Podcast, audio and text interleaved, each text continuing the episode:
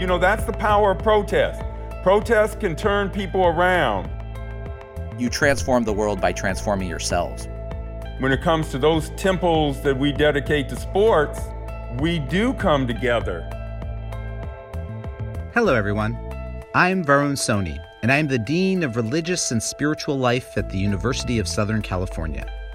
This is More Than a Game, a podcast where we explore the human experience through the lens of sports and search for spiritual wisdom to help us make sense of the time we're living in. Together, we'll ask what can we learn from the religion of sports to help guide us through this challenging moment? Today's episode Justice.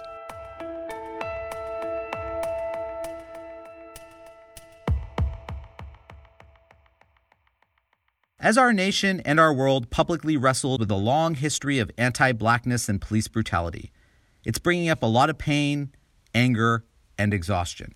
But it's also inspiring a revolution of consciousness and a global awakening. And sports have been an important part of this story. The most recognizable symbol of solidarity has been to take a knee, an act of protest popularized by Colin Kaepernick. He follows in a long line of other athlete activists, people like Jackie Robinson and Muhammad Ali. And so, if sports are truly a mirror of society, what does it tell us about where we are now, where we're going, and how we get there? I'm so grateful to be joined by my dear friend and colleague, Professor Jody Armour. He is professor of law at the University of Southern California. Jody is a national expert in criminal procedure, critical race theory, and constitutional law. And more importantly, he is a prophetic voice for justice and redemption. So thank you for joining me, Professor Jody Armour. Varun, it's great to be with you again. It's been too long, my friend, since I've seen you in person. Looking forward to that, but let's get it on. Jody, you've written extensively in the past about Colin Kaepernick and the reaction of the public to his pregame protests, and that's shifted so dramatically since we last spoke. At this moment now, what are your thoughts about Kaepernick? Yeah, well, Kaepernick has been vindicated in a lot of ways by the public embrace of him right now, but the vindication isn't complete because he still doesn't have a job. He still has seen many people with a much weaker skill set than he has uh, get jobs ahead of him. So he's still paying the price of his convictions in a way that is still unjust. You know, the NFL essentially blacklisted Kaepernick from the league because he took a knee during the national anthem. And now the NFL has apologized. It's, it's said that Black Lives Matter. The commissioner is actively lobbying for Kaepernick to return. It's kind of dizzying how quickly the NFL turnaround happened here. Is this what redemption looks like for the NFL, or is this just kind of a cynical ploy by the league to manage their brand during this moment? I think there is certainly a vindication for Cap in the NFL's embrace of his message. And yes, I think, you know, you can view it somewhat cynically and say they're just trying to catch up with the moment, but that's okay too. You know, that's the power of protest. Protest can turn people around.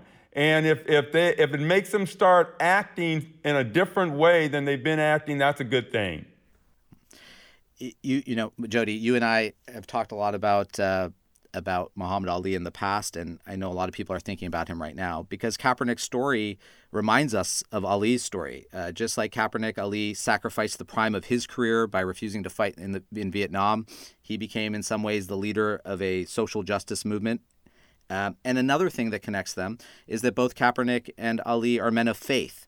They've said that their activism is rooted in their religious belief. In some ways, they're following God's law as opposed to man's law. And so they carry the black prophetic tradition of justice and redemption forward, not as clerics, not as religious figures, but as athletes and pop cultural figures. Can you talk about this intersection of sports and spirituality in American public life and the fact that our you know some of our great civil rights leaders and spiritual leaders are actually our athletes.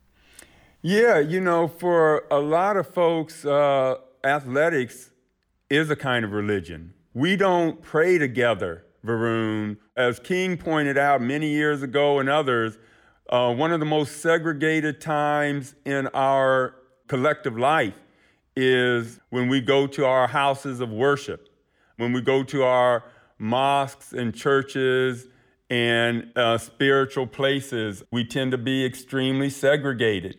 But when it comes to sports, when it comes to those temples that we dedicate to sports, we do come together. You can look in those crowds and see lots of different faces, and you see the real tapestry of America, the multicultural tapestry of America. So that we do have this kind of um, religious fervor when it comes to our sports teams can be a kind of positive thing, a unifying factor. It's hard not to believe in some higher power when you look at an NBA playoff game and you see all of these descendants of slaves, these people whose ancestors came out of the hulls of ships in hopeless situations, and now they have the eyes of the world on them. And, you know, someone like LeBron James, who's from my hometown of Akron, Ohio, you know, has come out of poverty. You know, he shares my background. To come from that to where he is now, the odds against that are so astronomical that it's hard not to think that there's some kind of providence, you know, involved in these despised people becoming the center of attention for the world.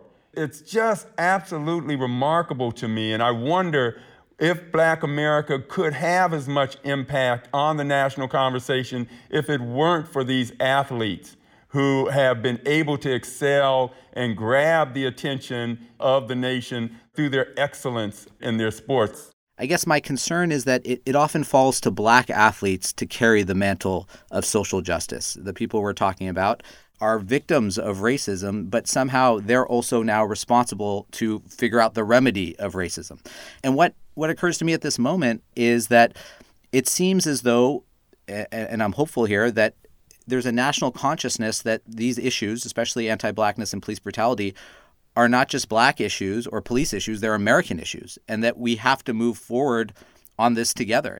And what I think it compels us to do is think about how we work together collaboratively, how we work together for justice, how we work together as a team.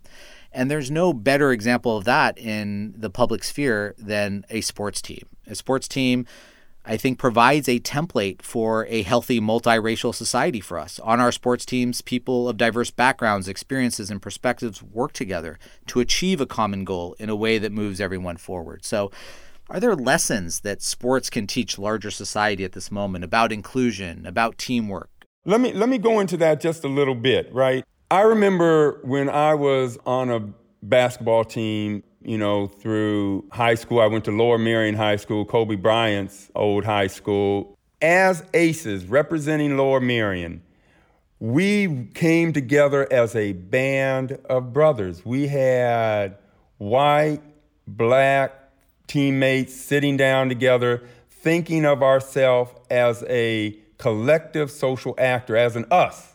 We were able to look beyond what divided us and zero in on what was uniting us and the fact that we had to be united and act in a unified way if we were going to be successful. And it reminds me of some research I've been doing. I have a book coming out on August 18th titled Nigger Theory Race, Language, Unequal Justice, in the Law. Uh, one of the chapters in the book has to do with uh, some psychological studies I've gone into and talked about that show that when we are looking at other in group members, like if you have a white person looking at another white person drinking a glass of water, we've actually have fMRIs and other brain imaging technology. We're in a position now to say, here's your brain, and here's your brain on race. And we're able to look at how people's brains behave when they are in situations where they're looking at people from the same race or different races. When you're looking at an outgroup member, let's say you're a white person looking at a black person drink a cup of water, your mirror neurons don't fire. And those mirror neurons are the building blocks of empathy and sympathy. So, at an unconscious level, you don't feel the pain and suffering a lot of times of people who are outgroup members. But uh, one of the ways that we can tackle that problem, and there are some studies that support this too, is that if you can take people who might otherwise be viewed as outgroup members and view them as in group members, as part of your in group. And on my basketball team, every one of us in that locker room was an in group member right? We had care and concern for one another. There was sympathetic identification that we had for one another because we were all in it together. You know, then that in it togetherness helped us overcome some of that unconscious indifference that those brain studies show otherwise exist. And sports can help to unify us in that way and we can extend that hopefully to in, in other ways as well. But that is a key part of the uh, answer to i think one of the deepest most unsettling problems and that is unconscious lack of care and concern for people who are outgroup members. We can redefine the contours of in-group and out-group. Sports help us do that and if we can do that we may be able to make some headway in this problem that's haunted us our original sin Jody, I, I love that because, you know, we start to think about issues of bias and discrimination from legal perspectives or even from sort of spiritual perspectives, but not often from maybe neuroscientific perspectives. And I, I hadn't quite thought of it that way. But The way you framed it is beautiful that when you're on a team, you're all part of the in group. It doesn't matter what your religion, ethnicity, socioeconomic status is, you're all working towards the same the same goal and you have to work together and support each other as sisters and brothers. And that's one of the few, maybe the only, but certainly one of the few places in American society that we publicly see people of diverse backgrounds, experience, and perspectives work together in order to achieve this shared goal. And so that it, it is powerful. All the great civil rights movements are multi-ethnic, multi-religious coalitions. You know, my family comes from India. My great grandmother was involved in the national struggle against British colonialism with Gandhi. That was a multi religious coalition. So was the civil rights movement in the United States. So was the anti apartheid movement, which gets me to the idea of how then do we all carry this load together? Yeah, this is the question of allyship. And it's been around a long time. I really saw it coming to a head as part in, in the Black Lives Matter movement when, um, oh, starting 2013, 14, 15, you know, it was given birth by the um, jury's acquittal of George Zimmerman after shooting 17 year old Trayvon Martin. And the question then was, what are the allies going to do? Who are the allies? The, the non black allies, the white, Latino, Asian allies. Um, and some, some really stepped up at that time. I remember White People for Black Lives here in LA is still a very strong group. They, you know, do a lot of good work. And, you know, what does that really mean, though, to be a, a good, strong ally to do that kind of work? Well, for one thing, it, it means recognizing that you have privilege. As a white person who isn't on the receiving end of anti-black bias, you can, you know, go places that black people can't go and have as much of an impact. You know, I can go and say something, but if some of my white colleagues and friends say the same thing, for certain audiences, they'll listen to them before they'll listen to me. You can use that as an ally to move the needle. You can speak to your white family, your white friends, or your Latino and Asian family and friends. You know, there's a lot of anti blackness in the Latino community just pretty much across the world. Darker people are looked down on by people who aren't as dark as them in just about every group, you know, which is a kind of an extension. That's right. Right? That's right. Half my family is from India and half my family is from Africa, and those are the same cultural tropes that often come out of a colonial experience and have been sort of perpetuated across centuries that have also defined their experiences in the way that they've defined my experiences in the US. In India, I think it is the legacy of British colonialism. But in the US, it is the legacy of the model minority theory. We, as Indians and, and many Asians, came to the United States after 1965 and when we could come, we had to be doctors or engineers. And so we came in in, in a particular way. We came in with privilege. We came in uh, with with really good jobs. And what ended up happening is white America looked at these Asian communities and said, these are model minorities. Look, they've come with nothing, even though they had to be physicians or engineers to come to the United States, and they've achieved so much. And then that idea became weaponized against Black and Latinx communities in the United States. That, look, at if Asian Americans can do it, then uh, it must be a cultural thing. There must be something inherent within culture, not inherent within, you know, the particulars of this community. So I've lived it. Uh, and the hardest conversations, Jody, that I have aren't with my students, they're with my family members. And I think that's the kind of work that all of us have to do if we're really going to move forward. Now, Varun, when you ask me that question about what does allyship look like, right?